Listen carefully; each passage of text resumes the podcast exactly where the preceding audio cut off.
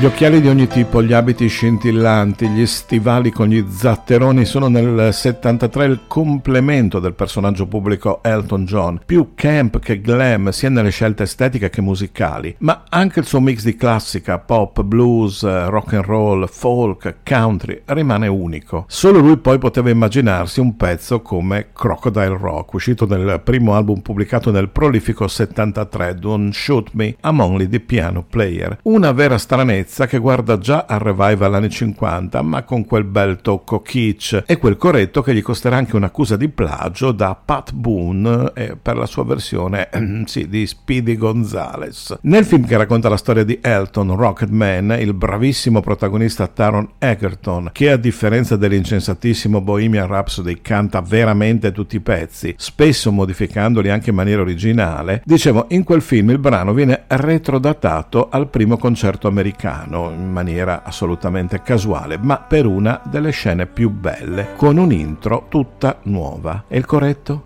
Eh, c'è, c'è. When rock was young, me and Susie had so much fun. Holding hands and skimming stones.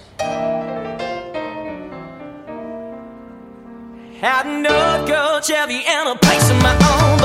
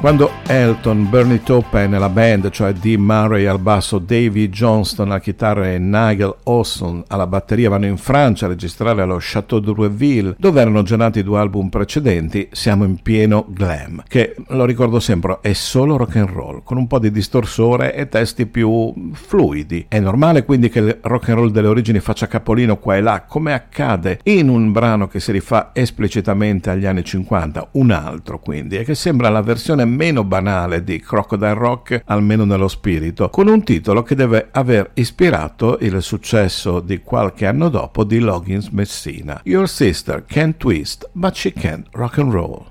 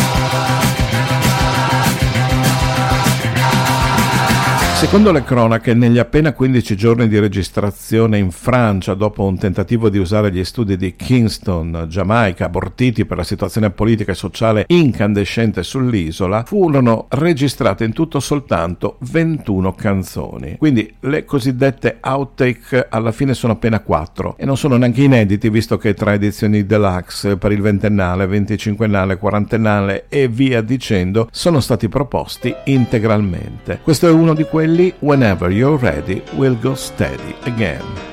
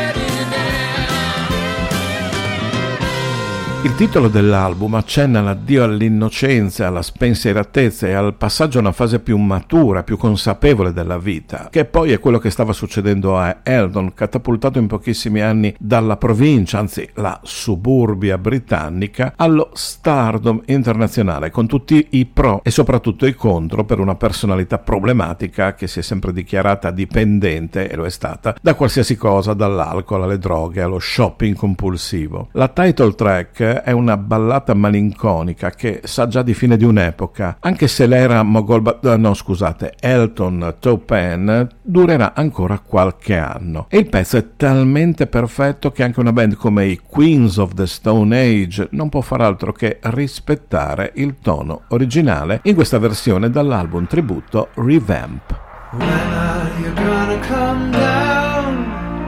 When are stayed on the farm. I should have listened to my old man. You know you can't help me forever. I didn't sign up with you. I'm not a present for your friends to open. This boy's too young to be singing.